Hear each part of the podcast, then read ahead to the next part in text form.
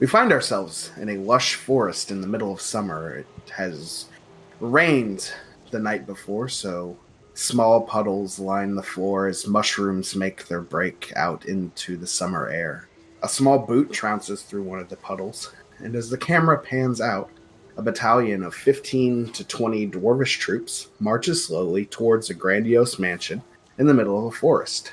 As they enter the building, pixies offer to take their coats and packs while satyrs offer them refreshments and lament on what a difficult journey it must have been. A centaur enters the room and greets the leader of the dwarves with a warm and familiar smile before ushering the leaders into the throne room.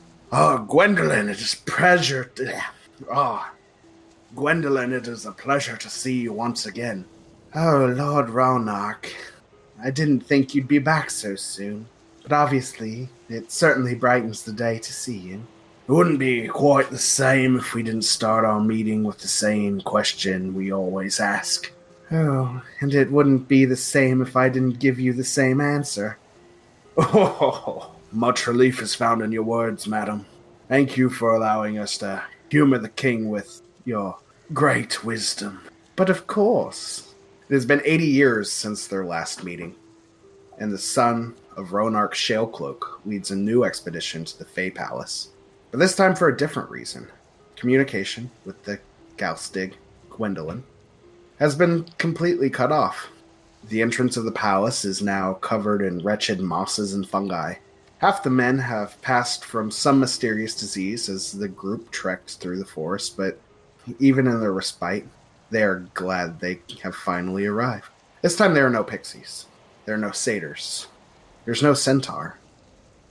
As the group arrives in the throne room, and instead of the great Gwendolyn, they are met with a dryad splayed over the arms of the chair in a chamber that's been defiled. Volantia, what, what have you done? I knew you'd be here soon enough. Now hand over Dryad's Song, or die.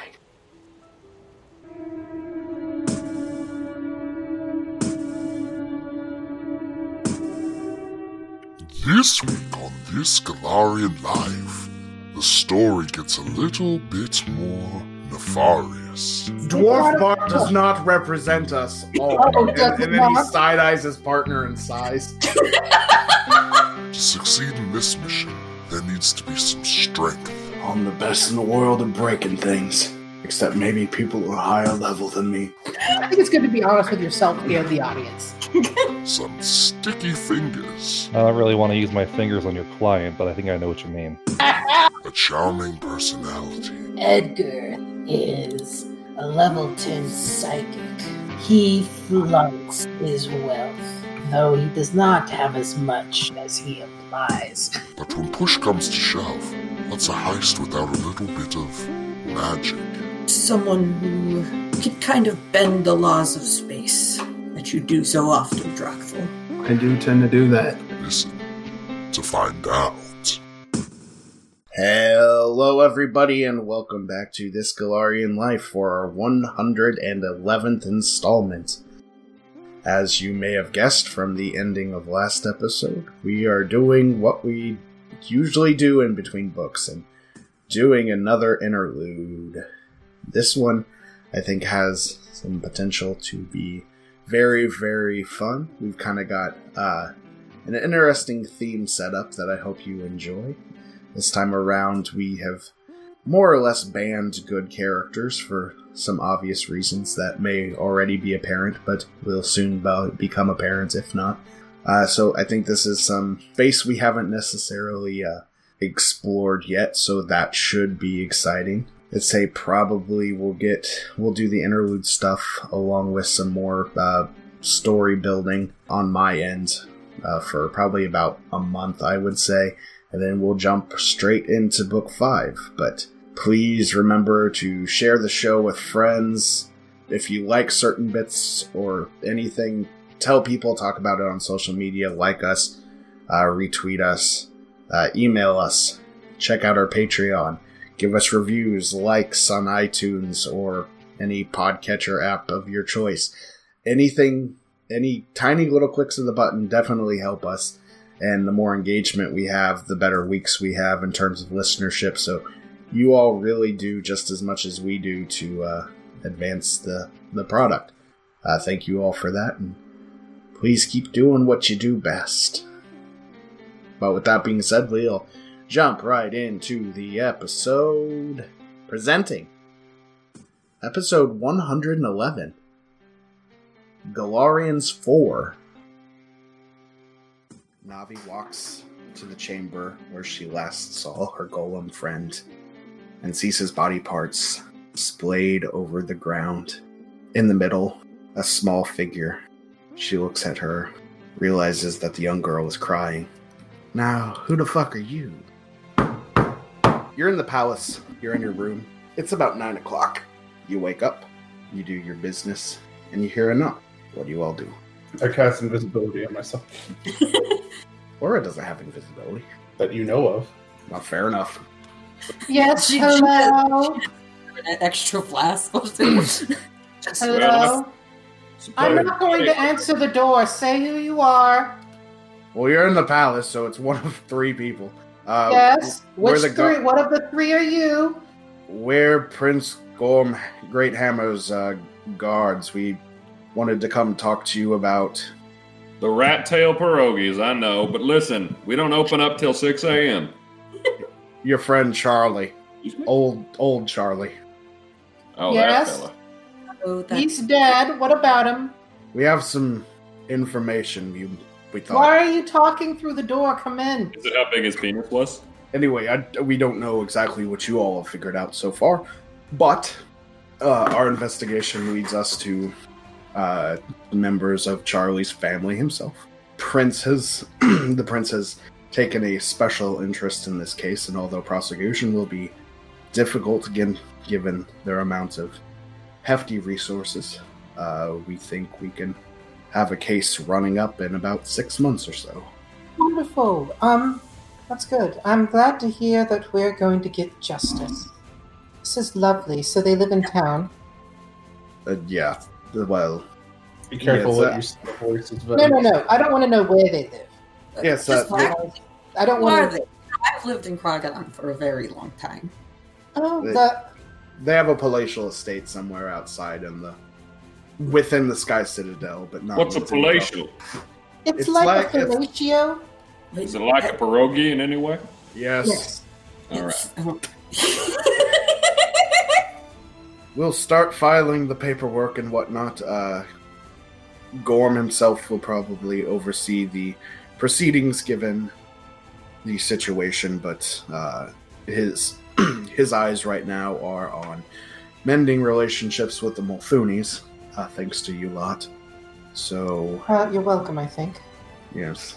Um, unless you have any other questions about that, I do bring news of one other thing that we may need your help with. Is it killing Mulfoons? Go on. No. We, some of our guards, were patrolling the entrances where you all came in through, and they found a oh, creature down there. Uh, Trox calls himself Karazar. He said... He's he's currently in our dungeons because we didn't know what to do with him, but he invoked characters that all seem to fit your appearances. Do you know anything of this Trox? Oh yeah, that's the guy we freed from the Naga, right? Yeah. Or some kind of snake person. It's been so long, I don't remember. I just remember there was a snake person, and we murdered them in a weird cave that I couldn't see in. It, yeah, we know who this Trox is. Is he... I don't want to make uh, assumptions about Trox's, but is he... Oh, he's lovely. Oh, yes. He's an escaped slave and a fine gentleman. Yeah, I think you could put him to good work. He'd probably he'd probably help you all out. I don't know how xenophobic you all are, but... Well, well are you xenophobic here? You dwarves? I thought you said homophobic, I swear to God. You need to pay him for his work if you're going to put him to work. Well, well I, did see that, I did see that Dwarf Bart magazine the other yeah. day. Pretty like yikes. Dwarf Bart does not represent us all. Oh, and, and then he side-eyes his partner in size. uh, no, no, we, we don't necessarily want to put him to work or anything. We just also didn't want him killing our citizens, so you know how it goes. Just make sure that your citizens don't kill him. We'll just let him go, and he can do what he wishes to do. But with your blessing, we will release him. We can tell him that you're in town if you'd like to meet up at one point or another. Oh, sure. We might be able to, I don't know, talk with him. They can burrow, right? Say under, like, noble houses. Nothing uh, to do with it. Uh, yes, I, I don't know what you're in, in, insinuating, but if my my no, my correct knowledge dungeoneering checked, which I'm very proud of, I believe that is true. I also failed a sense motive check, so I'll I'll tell you whatever you want to know about Troxus. I swear to God, it's another fucking Iron Fang spy dressed up as someone. They're also very good at murdering people who murdered other people's friends. I don't know what use that information is. Mechanically speaking, Karazar is now a part of your militia. Um, uh, sh- they grant a plus four bonus on secrecy checks uh, for the rescue mission and increase the competence bonus provided to the strike team action from plus two to three. So if we ever do anything with that again, uh, you'll have... Huh. Uh, Carburton is also apparently willing to help on certain things as well. What does the next couple weeks or months look like before Carburton is done with his research? Like, what kinds of things would you like to get accomplished? I think the first thing I would do as Penny is, if, if you all don't mind me going first. Just big picture stuff. Oh, Teresa's down to deal with Richard since she's aware that he did kill a paladin and also seems like a piece of shit. Uh, and also, if Charlie's family really did bring harm to him, as it appears, then retribution would be uh, in the cards, so to speak. Um, aside from that, it would just be more ongoing investigations into this uh, Galarion character. Uh, I believe last week you said you wanted to go with Great Hammer. Well, okay, yeah, you were saying big picture, so I guess, yeah, zooming in a little bit. Yeah, I would love to go on a couple of those diplomatic trips, just to be a something of a third party. That's also what I wanted to help with. I, I had the two things. One of them was diplomacy for Kraggodan. I'd uh, like to build inroads while I can. Big picture-wise, for the next couple months, Gina, like, probably the two main things are she, you know, has some connections that she could use to gather some information for Laura and Penny's mission. Uh, though whether or not she joined in the final killing would be... They killed Charlie, the little gamer boy that traveled with you this whole time. I didn't say it wouldn't happen, just up for debate. Um, and then do the, the various soul searchings that we uh, have discussed, Eric. Um, as well as, you know, basically trying to figure out where her life goes from here, because uh, Truxton's fucking dead. What about, like, I mean, you've got essentially... infinite downtime. Uh, book five says, just let him kind of fuck around. Well, so like, we're gonna find out. So like, you can shop, you can like craft if you have that kind of thing. You can get like items imported. So, as for next time, uh, be considering what you, what kinds of things you want to uh, get together to make the next section of your journey easier, make yourself stronger. Time to upgrade my sword. We know what we're uh, gonna do for the next month, so I guess let's just uh, jump right into it. But before we do,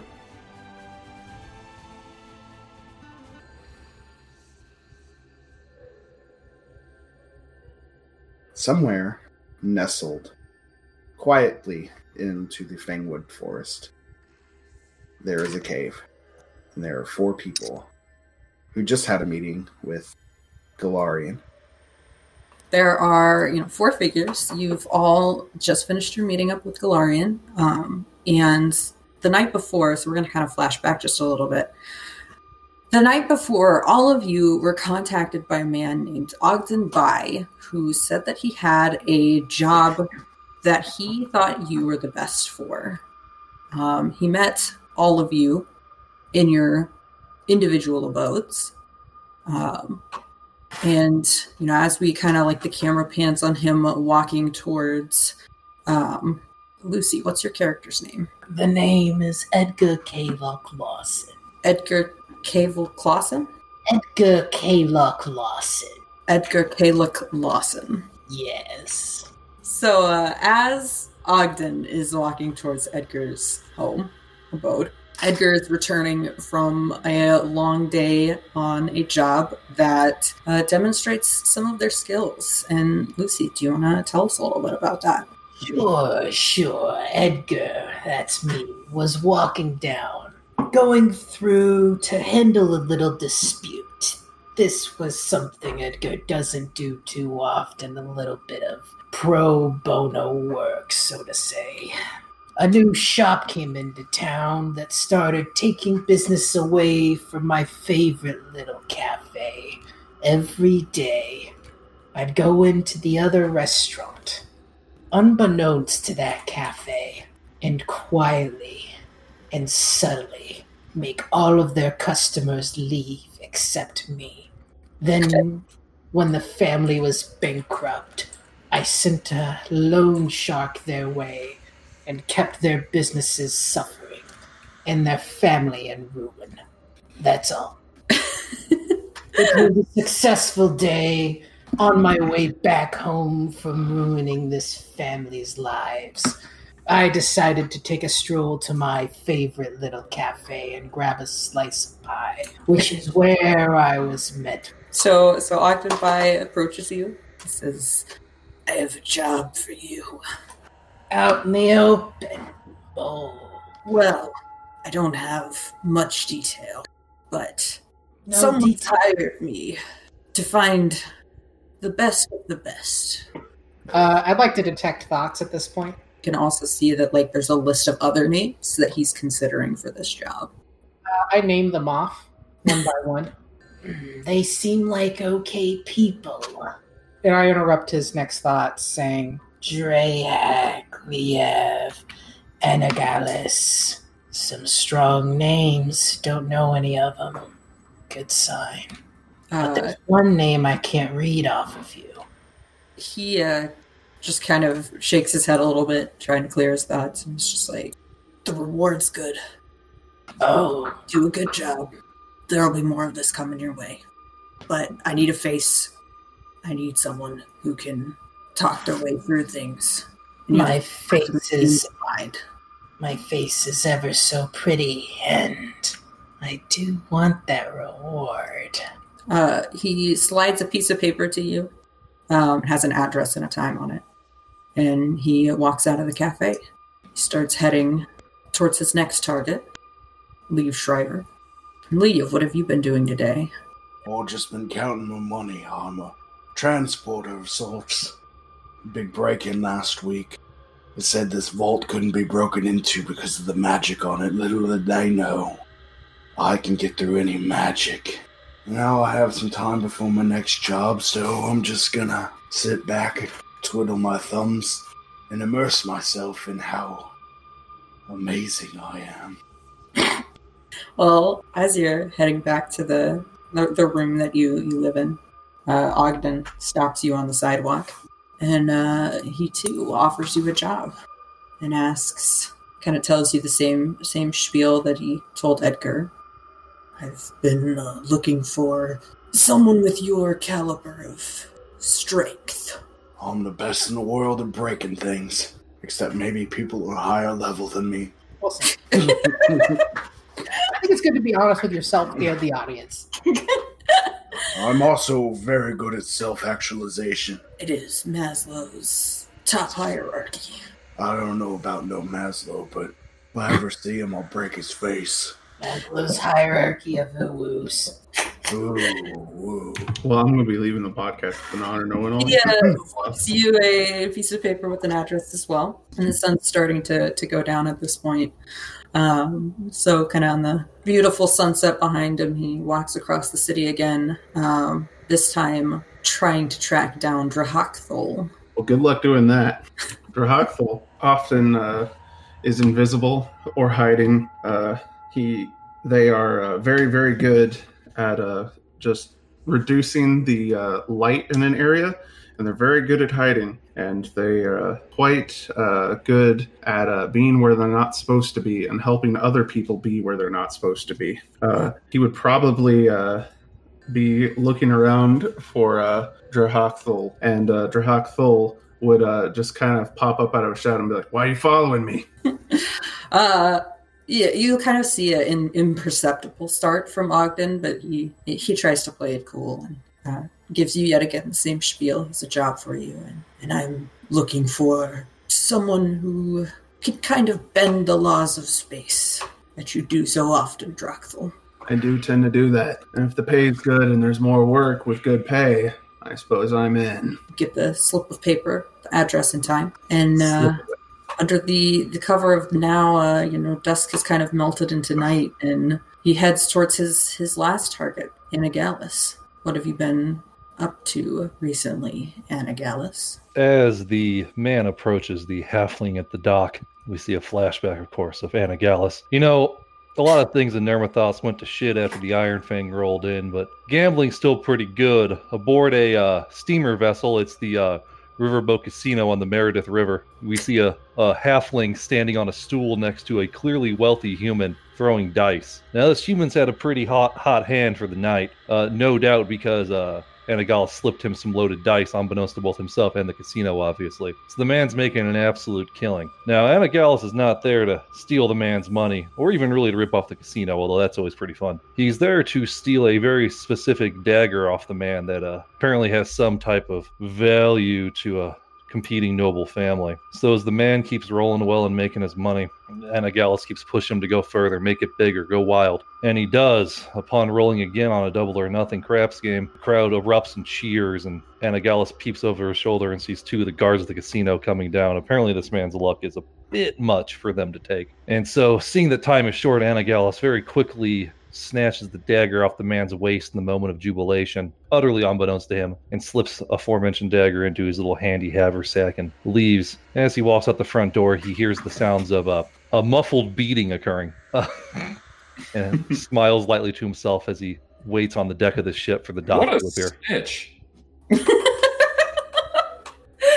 uh, as you reach the dock, Anagallus, um, Ogden Bai, who you've done some missions for, is waiting for you. Gives you the rundown. Says, I've... Your pickpocketing is well known. The light fingers would serve my client well. I don't really want to use my fingers on your client, but I think I know what you mean.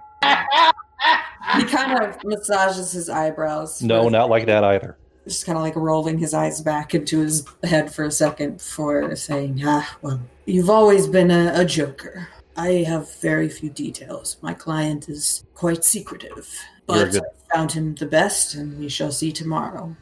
Is there anything, is there anything shiny on his person, by the way? No. Okay. A very nondescript man. So we kind of flash forward, and Ogden Bai introduces you to Galarion and Samana, giving you the job, um, and you begin setting out. You're on your mission to steal a sword from a palace the Fey own in the Fangwood Forest and put a replica in its place. So you, uh, before we kind of hop in from there, since we've established, um, I assume we should, everyone should kind of, I know you gave like the flavor, character introduction, but like everyone's playing level ten morally ambiguous characters for this little, this little, uh, interlude, race, class, all the all the fun stuff introduction wise. For the the actual play aspect, would anybody like to go first? I am a level ten human invulnerable barbarian.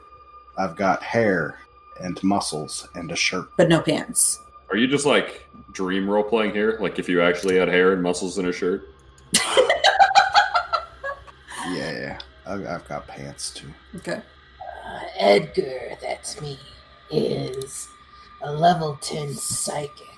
He flaunts his wealth, though he does not have as much as he implies. It does go to show ya. He always stays away from a situation that could turn sour, and is very skittish, though he tries to hide it. Uh, so he's human, he's got, uh, like, not like dark dark skin, but like darker skin. And uh, he has like very luscious hair, and there's like this white streak that goes back it. and uh, he wears a large coat that's made out of very expensive fur that he probably stole off of something. Well, I suppose if I was asked to describe myself for a Pathfinder role-playing game character sheet, I would tell you that uh, myself, of course, Anagallus Avernzus, is a uh, is a halfling rogue of the cut-purse archetype. He is forty years of age, sporting a quite a bushy beard and mustache. I am approximately three feet tall, weighing thirty-two pounds. I've gained a couple in my supposed retirement. I have jet black hair, in addition to the gray mustache and beard aforementioned, and have smoky blue eyes. Also, I have no compunction about killing, assuming the price is right. Um, what I'm saying is I'm chaotic evil, because I really don't give a fuck, and sometimes watching people suffer can be pretty fun. Okay, William. uh, Bull is a, uh, not a human. I am a fetchling. I've got a uh, gray skin, uh, blue hair, and my eyes are blue-green, and they glow slightly. I am a tenth level sorcerer of the Shadow Bloodline. Um, I'm weird playing a character that has like very few skills. Uh, so I'm really good at uh, sneaking and arcana, and I can turn invisible. I made sure I could do that. And also with a, a nice selection of metamagic feats, I can make things really, really dark, and I can make the darkness attack people. Oh, Jesus Christ. That's terrifying. And unlike some of these unscrupulous people, I'm just chaotic neutral. I'm just in it for the money. I'm, I really don't want to hurt people for fun. You should try it sometime. It's not so bad, really. It's pretty nice. Though it won't be fun for me to hurt you if you don't stay away from my bubbles, Anagallus. Me smash. I can't see you reaching for them, but I can hear your thoughts wanting. Oh yeah, and uh, I just run around in some dark, some dark fabric. I don't really have much in the way of armor. I do have a Huramaki, but that's it. Nice. Um, Lucy, do you say you were human, by the way? Yes. Oh, thank God. Okay. You you travel fairly inconspicuously and begin nearing the edge of the Fangwood in the evening, and the sun kind of hits the horizon in this blast of orange and purple. And and all day you've been kind of walking through pretty lush and untended farmland. Um, it's kind of surrounding you. You see one or two small cottages dotting the hillsides, but they're they're pretty far away, and it's mainly just the, the fields as you walk down this path that stretches into the forest. And there's kind of this, this unspoken decision with you all to pitch camp for the evening before you enter the forest proper, um, so that you can rest and prepare for mission tomorrow. We're going in the woods. Is someone good at survival? I'm bloody amazing. Uh, at survival? Because, I mean, I'm really good at hiding, and I could probably get away from most things, but I feel like we might get lost in the woods. I got a twenty-four. We're good. Also, we brought a map. Yeah, like, so So as you guys begin to kind of pitch camp, your, your twenty-four is decent, you know, you're in the, um, you kind of find a few outlying trees that you can make a pretty well-hidden camp from the main path. Uh, what are, you know, what are y'all doing? If you want to, you know, role play, chat, anything like that. Let me send out the scouts and watchers. And uh, I pull out my bag. And out of my bag, I pull out a smaller bag, and I open it up and pour uh, they, these like the sound of like glass kind of banging against each other falls to the ground as something comes out of the bag. And I close my eyes, and I take a finger and I rub it on my eyeball. And doing while I'm doing that, I start, my face starts, veins start popping up all across my forehead, and my eyes open up and they're bloodshot. And I blink and it all goes away as whatever I dropped on the ground then floats up into the air as floating eyeballs, maybe prying eyes even. And they all stand up, not stand up, they all float up and start making a perimeter around the camp. Useful. I got eleven. And what spell was that? Prying eyes. Hmm. It lasts an hour per level, so. So what are y'all, what else are y'all doing? Talking about, thinking about. I smash a tree. He's the doll, isn't he? So if we're going to do this thing right, we should probably figure out what we're what we're good at. As Anagallus looks up, he's uh, currently rolling uh, two gold pieces across his knuckles simultaneously while reading a Dwarf Bart magazine. Yeah, we probably should have a plan in place. I mean, I don't know about y'all, but I kind of like to have one before stealing something. I put I... away my Dwarf Bart magazine and say, I can break into anything. Quick. I haven't gotten that edition yet. Can I get it when you're done? No. Yeah, sure. I uh, can talk to people pretty open. To say it the least, I like to read people's thoughts and shift what I'm going to say based off of that. That, and I can be quiet, even though I'm not good at hiding, if that makes sense. So you, you can get us into the place and distract whoever. And if anybody sees you, I can uh, give them a bit of an aneurysm. I can... If anything in the job requires less finesse to get in, you're, I'm your man. Also, if we ever need to get rid of magic, I'm your man. Just don't try to get magic on me. Oh... That's sad to hear. I have a couple spells that you would like. Or at least beat me in initiative and then do it. I do also have one other thing I can do really quick. For example, and I snap a finger, and as I do, you all see like a glowing... You all see each other, and all of your eyes all have a glow in them to each other. And I say telepathically... This'll be pretty helpful in the mission, yeah? Oh, these are like fantasy walkie-talkies.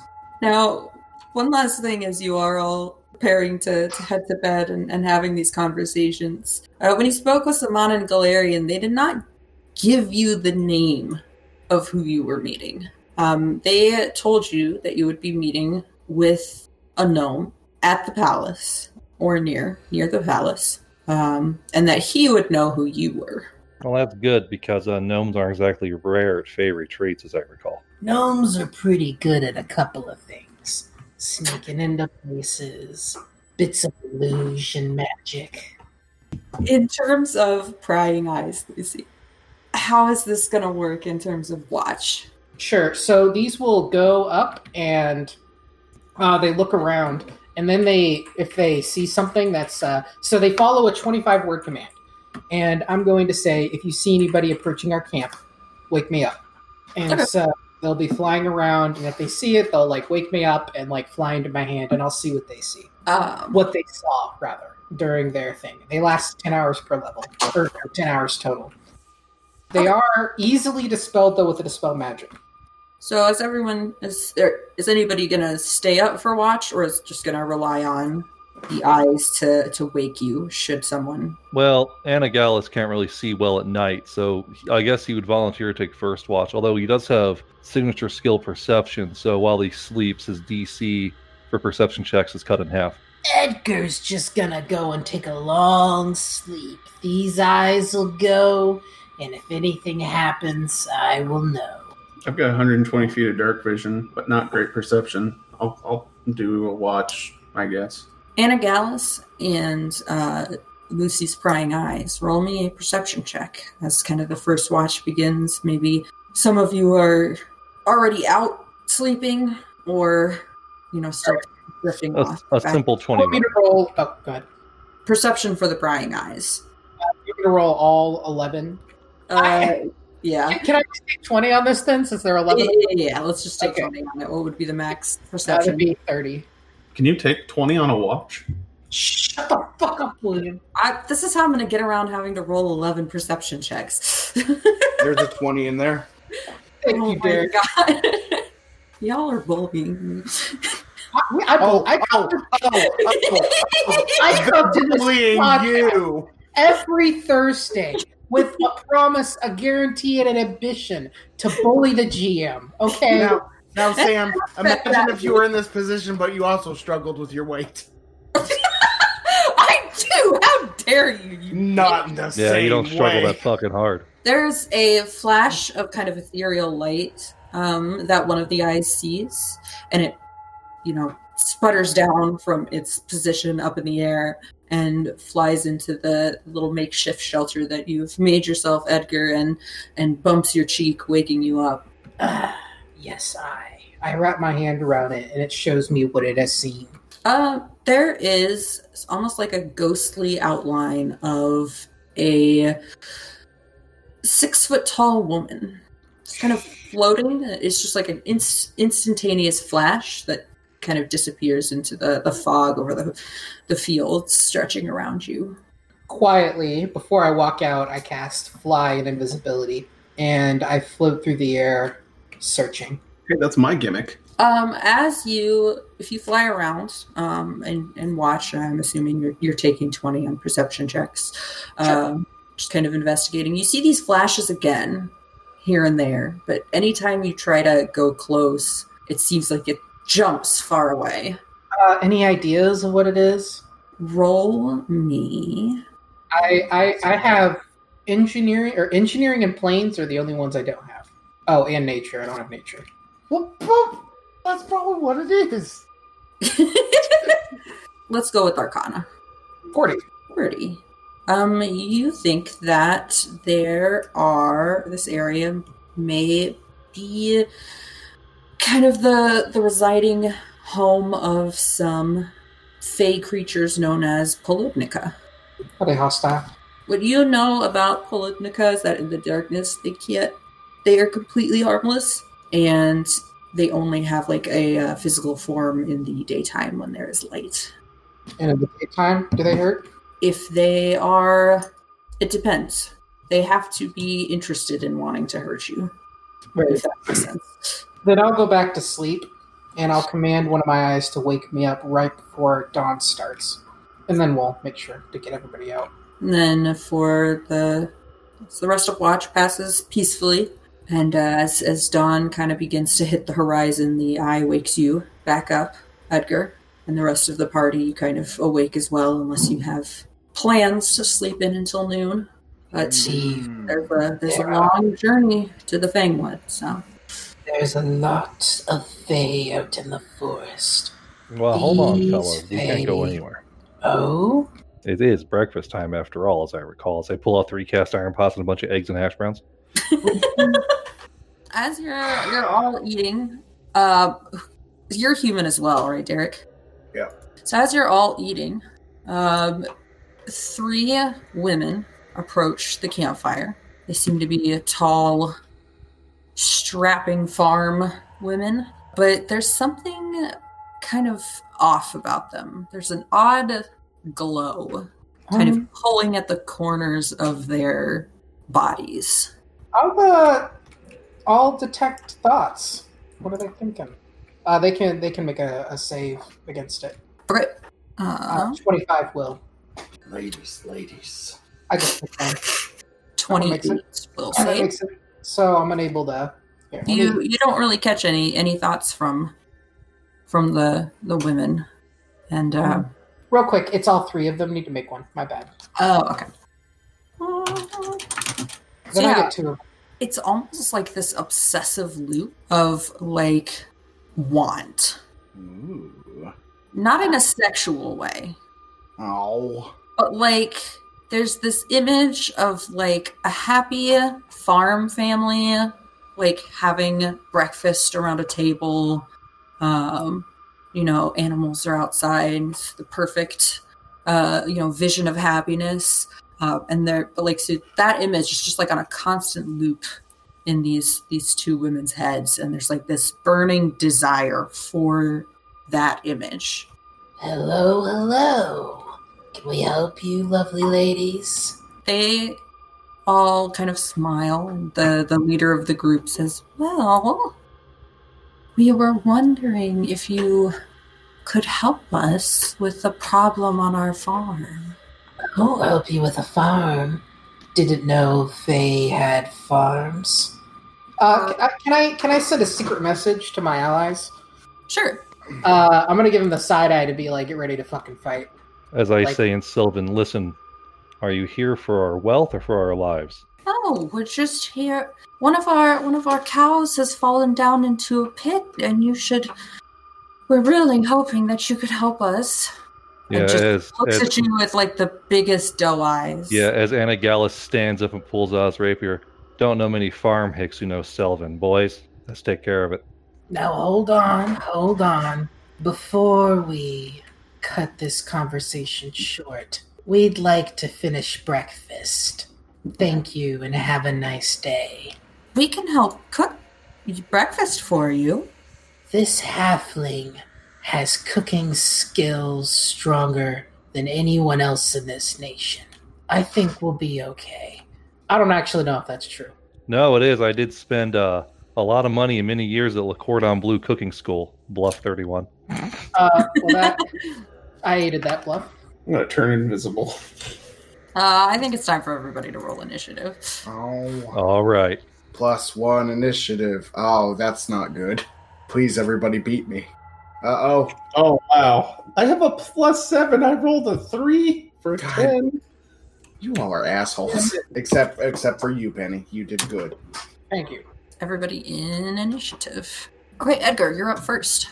Uh, Edgar is going to quickly uh, just kind of like lean back and close his eyes and just very quickly stand up as like he like shivers, and that shiver kind of ripples through the air and envelops these three people, which are my allies. And you all start feeling a bit antsy, like you could just move quicker. Maybe you're hasted. And then Edgar is going to hide. That was a really cool introduction. I like that. A whole, it's a whole new type of spellcasting. Everything's free game. Love it. Uh, which one is this one? This one. Okay, she is going to advance right here. And... invisible, fuck off. Oh, you are invisible. Goddamn. Well played. Well played, William. Well, then it's the halfling's turn. Yeah. She moves forward and uh, has a kind of ethereal scythe that is, has this burning, searing heat coming from it. One little attack for you. Nat twenty confirms it, kills in one hit. Let's do it. Let's do it. Glorian, we failed the heist. We didn't even get to the forest. Why did you trust us, you idiot? Hey, that's a twenty. Assume it's twenty hits you. It does not. I have uncanny dodge. It doesn't touch me.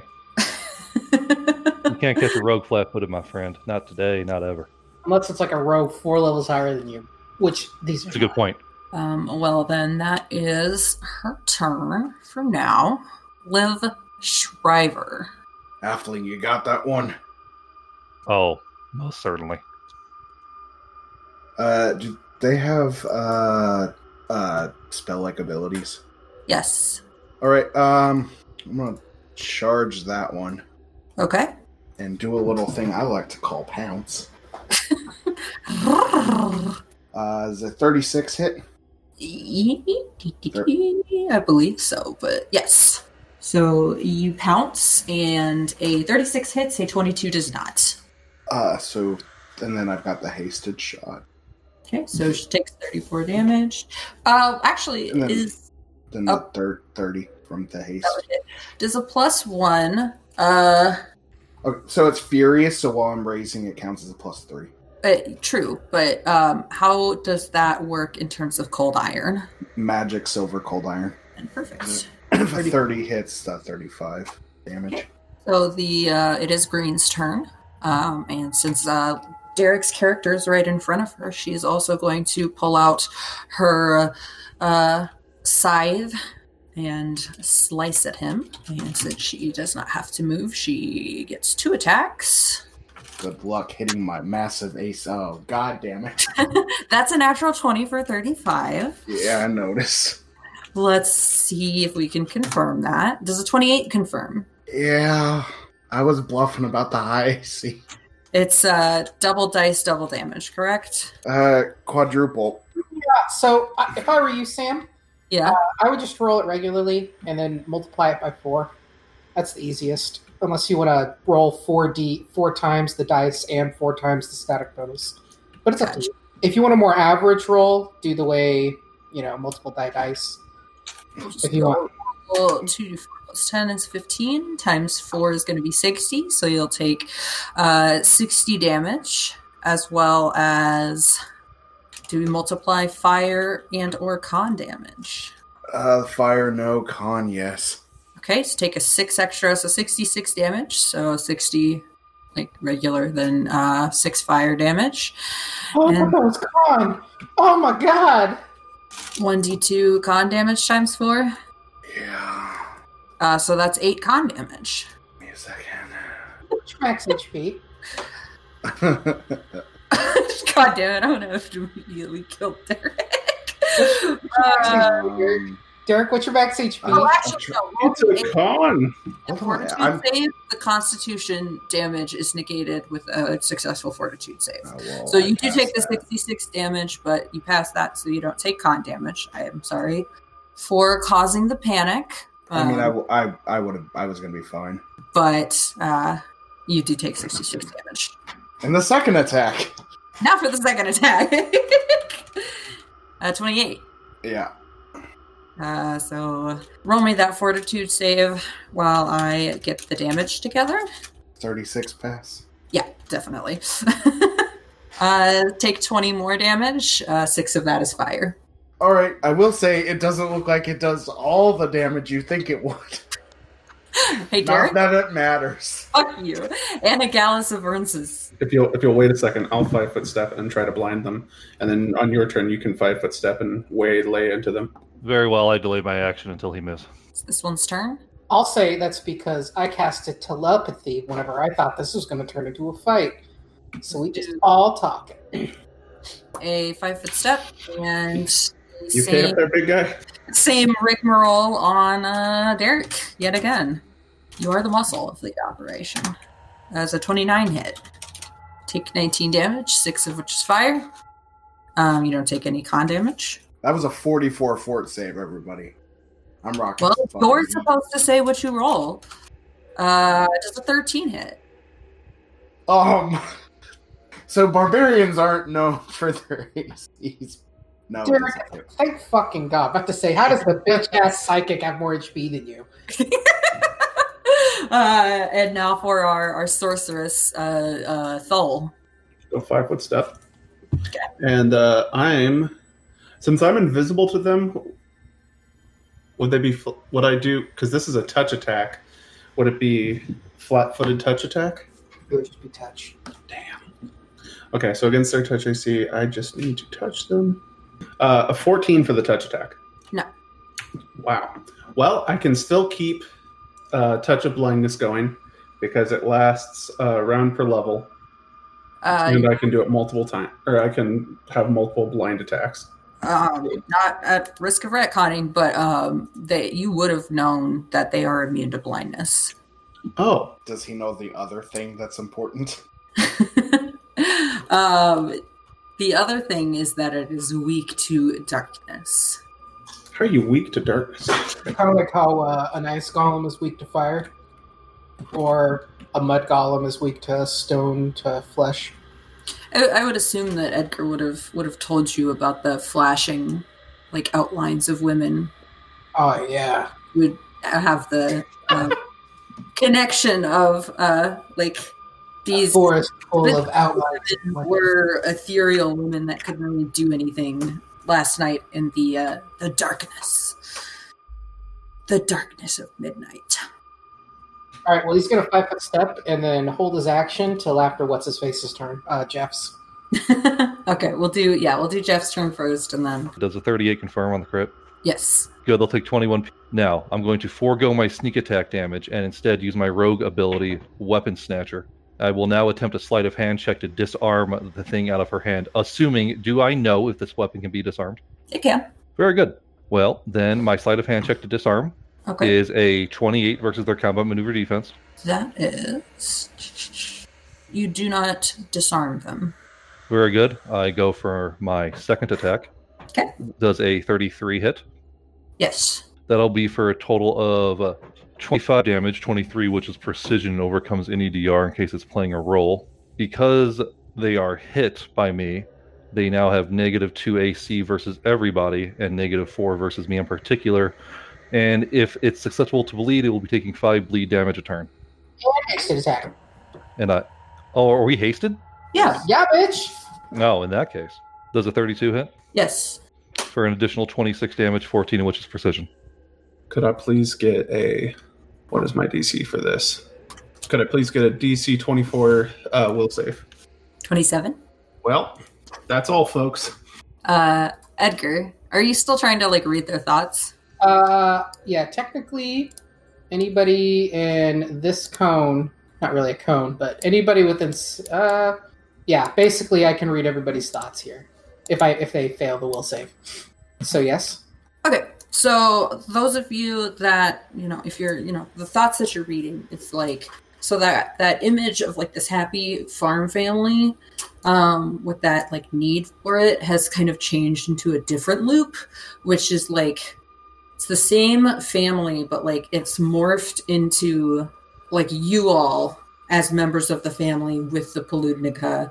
Um, and you're all just like screaming at each other, and there's just this intense like sadness coming from the like obsessive loop inside their their thoughts. Okay, uh, so I can't cast spells on you, can I, Derek? Uh, you can. I just need to make a, a save. What's your will save? Uh, sixteen. Yeah, it's nice. I'm gonna I'm gonna walk over to uh, this guy and. Okay. Uh, he's quickly moving around, and as I go over, I'm going... He's, like, finishes his last stab, and I, like, basically quickly walk over and grab him and just shake him violently as he starts just... As he starts vibrating in and out of, like, different spots within a, a space, and he's just shaking uncontrollably. You feel fine, by the way, Anagallus. Uh, you... To you, everything is normal, but to everybody else, you are in multiple spots at once. And this is uh, basically, you're hard to place because, you know, of all the displacement that you're dealing with. Lucy, I am going Very right good. to hell. Very good. So what all bonuses am I playing with right now? Uh, basically, they have to roll a D one hundred. And if they roll a fifty or lower, they miss. Ah, so it's like a cover, basically. It's true, because they have true sight. Ah. Do they? We're going to find out. I would know. I rolled a forty. It is Red's turn, and they cast a spell. Um, so she casts Waves of Fatigue. Oh, my God. So negative energies render all living creatures in the spell's area fatigued. There is no saving throw. Um, and it is an instantaneous cone-shaped burst. The range of thirty feet. Which way are you sending that? Um, we'll send it towards two. So um, we'll send it this a ways. Towards Edgar and Anagallus. So you are both fatigued now. Liv Shriver. Uh, I'm just going full attack. The one I did last time. Okay, go for it. Hot shit. Does the twenty-six hit? Uh, the natural one on the first one misses. Uh, twenty-six does hit, so... They're thirty-three damage. Okay. And the haste. It's another natural one. Uh, uh, it's... Cool. She, she's barely up, but she's, uh, she's still up. Uh, I'm, ah, damn it. Yeah. Uh, and it's her turn. I'm a five foot step back. Not that it makes a fucking difference. I do have echolocation if that helps. Two fucking natural ones. She'll just try and scythe you again. It's been working so far. She'll have to take a five foot step. So twenty-nine hit. Yep. twenty-two damage. Just an eleven's not going to hit. So that's yeah, payback time, coward. Uh, it is Blue's turn. Who's going to advance five foot step as well. Uh, she rolls a natural one. First attack, uh, but a twenty-three for her second attack. It's a twenty-three hit.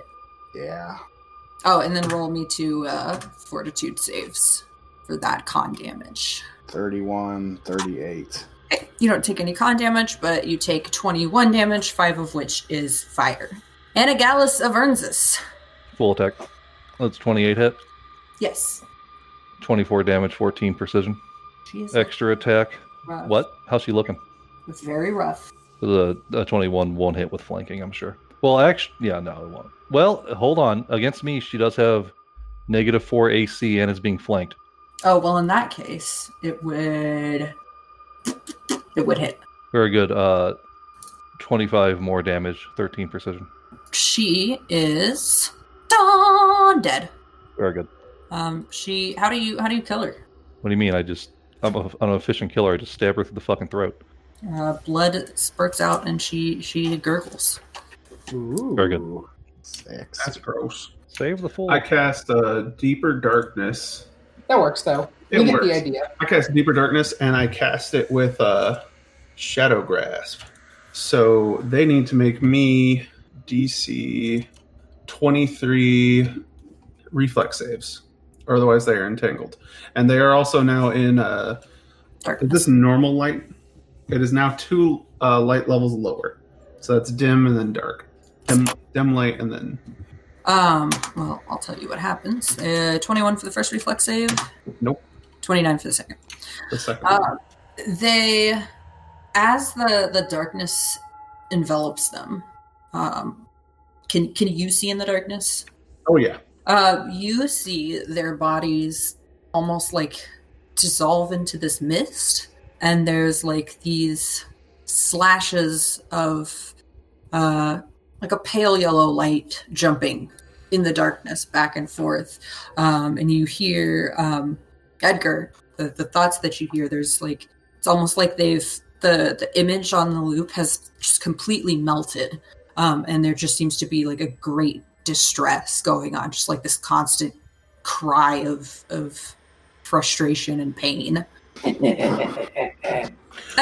uh, the blue one is entangled. I don't know what that means for their shadowy wisp forms, but... I will kind of... Uh, after the waves hit me, I kind of, like, fall to my knee, and I... Uh, I am stronger than this. And I, like, bow my head down and just flick it back up and stand, and my fatigue is gone. Nice. That's all. Uh, for the listeners at home... That was my self-perfection ability, known as, you guessed it, Bodily Purge. Um, it is Red's turn, and Red is dead. Uh, Liv Shriver. I'm going to attack the same one, and I'll take the twenty percent mischance from the darkness. Um, can you attack into the ethereal plane? Guess not. I mean, if, if I know they're in the ethereal plane, then uh, I guess I'll just back off then and shut shut down my rage. Um, they begin running, trying to find a way out of the darkness. Um, they'd probably end up double moving. Um, so is this line kind of like where the darkness ends? Yeah. Okay. Uh, so they, they stumble out, and their their forms reform, and they're kind of gasping for breath. Leave. Looking terrified. I'll do it again. Um, but that is their turn. Anagallus. Very well. Away from you, Anagallus. We'll find out. You know, green is fairly weak. Blue has not been hit. I'm going to go for a charge on green. I'm up. Does a thirty-two hit? Mm-hmm. ten piercing. I'm going for the disarm. Uh, it's it's dead. Well. So you don't disarm. But, I mean, I guess if you wanted the, the cool side. Well, then I guess I will... Hold on. So I, it was done. Okay, you know, I know your turn's not done. Go for it. What the fuck? I got ways to move. Yeah, I am my turn. That's two so far. Anybody else want to step up? Draho. Would you ready a, uh, a regular darkness spell? And uh, if they... If blue moves in uh, on us, I will cast uh, darkness on them if they try to move towards us. Okay. Edgar? I uh, basically take a, a small breath, and I like put my hand kind of like kind of like uh, you know those kids do when you're mad at somebody, and I put my their head between my fingers uh, in my sight, and I just press them together and snap. And they need to make a will save. Okay. D C twenty-seven. twenty-one. Very good. Uh, so, for everybody to know, I did spend points for my pool. And this is a divination spell called Mind Thrust. So I have my spell focus bonus.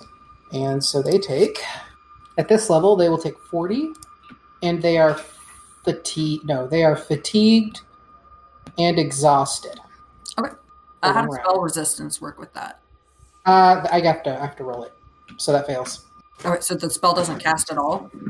Uh, I, I wish I would have known that spell resistance. I could I can enhance to get advantage. Uh, I mean, if you want to retcon. Okay, then yeah, I would have. Yeah, I don't think that would have got it either way. All good, all good. It is the dead one's turn. Uh, Liv Shriver. So I have the same thing that uh, Laura has that lets you take non-lethal damage when you exit rage. So uh, okay, I took five points, but I'm gonna bump back in again and then charge the blue one. Here comes the natural one. God damn it! How's it feel, Derek? How does it feel? So, natural one, unfortunately. And a nineteen. A nineteen. thirty-six on the haste. thirty-six will hit. Uh, thirty-six damage. Okay. It takes thirty-six damage. Fucker. Uh, that might be the last thing I ever do. It is their turn next. Yeah, they're gonna they're gonna go for it, Derek. Oh, fucking natural twenties on them. You have, you have you have all stolen their ideal uh, farm, their idyllic farm life. Uh, they get dark into the material plane, or the ethereal plane. Unless you have a ghost touch, right? Very well. I will go ahead and well, they can't even do anything when they're ethereal, can they? No. I want to move right there, and then my turn. So then it would be Edgar. Let's see if they have anything to say. And I I take a uh, a sock from my pocket. And I put my hand through it. Trying to taunt these ghosts, I start making noises with the hand, and one of the corpses start talking. Just gibberish. Jesus. Uh, roll a D one hundred, Sam. Okay. On a ten or lower, they give me useful information if they have any. Oh, so if there is any useful information in this random encounter, they say it. Um... Actually, she does. And Sylvan, from we're just gonna just D M fiat it away, but you you hear her in the ethereal plane. She says, um, "Oh, this is a corpse." Oh, the corpse gives you yes. useful information.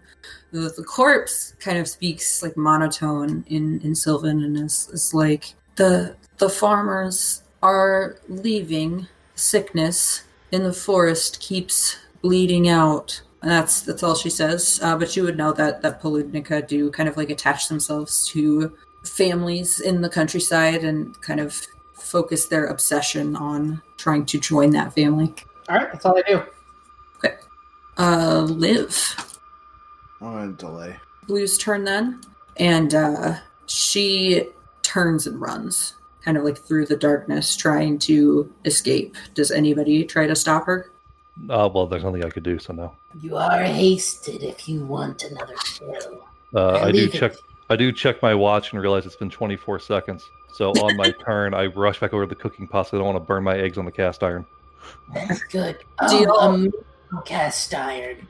You're halfling of class. Maybe I have been too harsh. I tip is, my brimmed hat at you. Is there any desire to, to chase after her and, and kill her? Absolutely not. Maybe I'll, like, mutilate the corpse a little bit, but that's it. Yeah, losing her sisters will be pain enough. Okay. I, Imagine I have, the nightmares she'll have. I have seven hit points. Somebody, he, somebody I heal the idiot. I do have healing, but only for me. And I'm a rogue. We, we actually make a party with no healer. Here, here, take this. And I pull out a hunk of fur, and I just rub it into your skin. Uh, oh, that didn't do anything. Um, what kind of belt? What kind of belt is that? I'm sure there'll be some. As you walk through the forest, things start like the deeper you get into the forest, the the like creepier it gets. They're like starts out as you know fairly fairly normal forest, and then as you keep going through, there's like undulating fungus and mosses growing and dripping from trees and branches.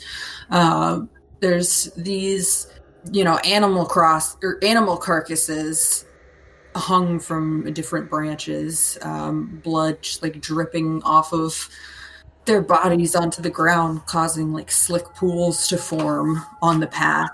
And it's just this absolutely disgusting, horrible, um, almost suffocating forest. The the fir- closer you get to your destination. What lovely decor. And then you kind of see, it's kind of hard with all the trees, but if you're if you're looking closely, you catch a glimpse of like the outline of a of a manor far ahead of you, and you come to kind of a split in the path that leads towards your destination.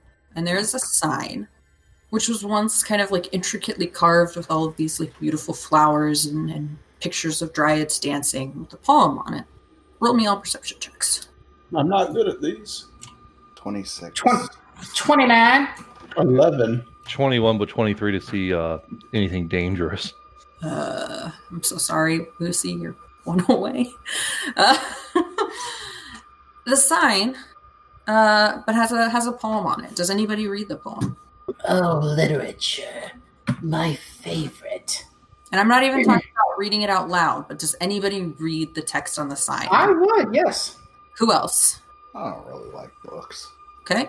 I've given a, I've given a once over. Okay. Jeff? I refuse to look up to read a sign. Okay. It's fucking embarrassed and they can't even follow basic accessibility laws. Anyway, the poem on the sign just says, amidst the chill of the dew and the fog of the morn, pass through my gate and live in nature reborn. And then that poem has, it's like someone has taken a carving knife and just sliced through diagonally um, and carved over the drawings of the dryads, uh, long live Queen Gwendolyn. And as you read that, whether you read it out loud or in your head, it sets off an audible sound, a ringing screech through the forest branches. And you, uh, it's like there's a small snake hidden in the text of that sign.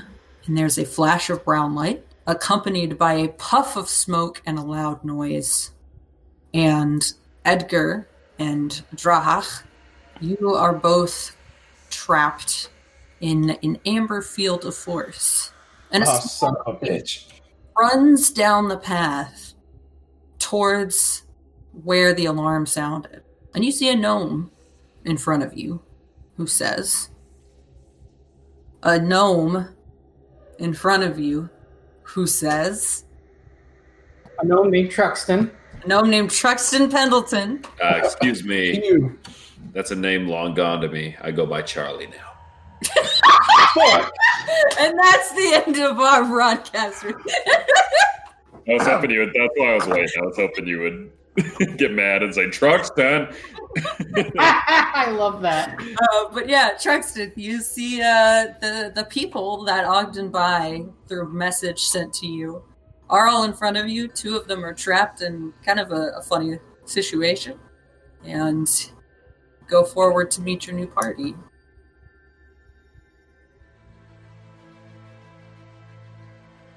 Gina, making your way to the psychiatrist's office. It's fairly uneventful. You're trying to figure out what you want to say, so you're uh, taking it slow. Uh, but then from the from behind you, you hear your name being not shouted, just just said, uh, trying to get your attention. I uh, I turn towards it. You see Navi trying to catch up to her. You. Uh, trying to make her way through the crowd, but dragging behind her, she's got a, another figure, essentially like a, a burlap sack over her head, and just kind of trying to just drag her. Uh, she's not on the ground, but she's clearly rambunctiously uh, resisting, and she says, oh, Miss Gina, you're the first one I, I, I seen. Uh, What's going I, on? What the, what the fuck you got there? Well, I, I got a bit of confession to make. Uh, there's a path underground that I've been using for hell months. Hell, yeah. I've been I've been there so many times it kind of seems blurry. Uh, but there's a a, a creature, uh, an automaton kind of thing in there. Like a golem, like a, a golem. Yeah, yeah, a golem. Anyway, those fellas. Yeah. Anyway, so this one I, I kind of just stumbled across it one day while I was running goods and uh, was afraid he was going to plumb nick me out of this life, but he was actually kind of kind. If that that sounds strange, I guess, but like there was something more to him. Wait, he, so wait, did, did, let me just um, throw something out here. Did you find this golem smashed to pieces? Yeah, well, yeah. And she kind of looks at you like kind of shocked, like, that doesn't make any sense. How how how'd you... Well, it, it obviously just happened like it was smashed an hour ago. Well, it was smashed when we got there. We were just there. Like, we were down there investigating. You know, we told you about our journey when we came up through the tunnels. And we fought the, the ghost Medusa lady and all of the different creatures down there. But, uh, uh, well, you know, some of the golems went rogue. And then when they had regained their senses, um, they took us back and kind of showed us their, their, their leader, fella, who apparently was was murdered quite recently. And, well, uh, well then, if, if all that's true, I gotta I gotta work on my sense motor check, because I found this one down there. I was sure she had something to do with it. I guess, uh... What, what's this one? What's what, what's going uh, on? She uh, uh, lets her go and pulls the hood off, and you see a relatively young dwarven woman. She looks about eighteen years old, a crossbow at her side. Uh, Tugnabina Bonestone looks into Gina's eyes and says, "Look, a little killer, I promise! I was just down there, I was, I was working on finding me one, and then this lady came out of nowhere and she tried to kill me!" It's that night. Kraggodan sleeps. The newspapers of the day reported the information you all brought to Prince Prince Great Hammer. So for the first time in a long time, the city isn't at war. They feel safe. They feel comforted. They know that nothing's going to break down their gates in the next morning. So for first time in almost two years, the city s- sleeps peacefully. But then, sometime in the early hours of the morning, everything's still dark. There's an explosion. Not in the town center, but on the outskirts of town. A place where there might be some palatial estates. And that's the end of our broadcast week. Bada bada bada bada bada bada boom.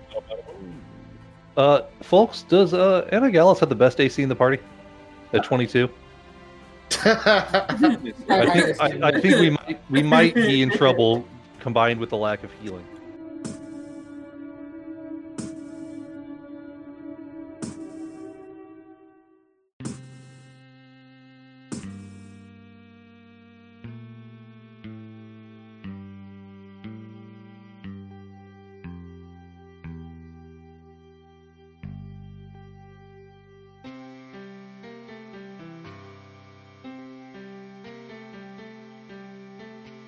This podcast uses trademarks and/or copyrights owned by Paizo Incorporated, which are used under Paizo's community use policy. We are expressly prohibited from charging you to use or access this content. This podcast is not published, endorsed, or specifically approved by Paizo Incorporated. For more information about Paizo's community use policy, please visit paizo.com forward slash community use. For more information about Paizo Incorporated and Paizo products, please visit paizo dot com. Iron Fang Invasion is copyright twenty seventeen. Iron Fang Invasion and the Pathfinder Adventure Path are trademarks of Paizo.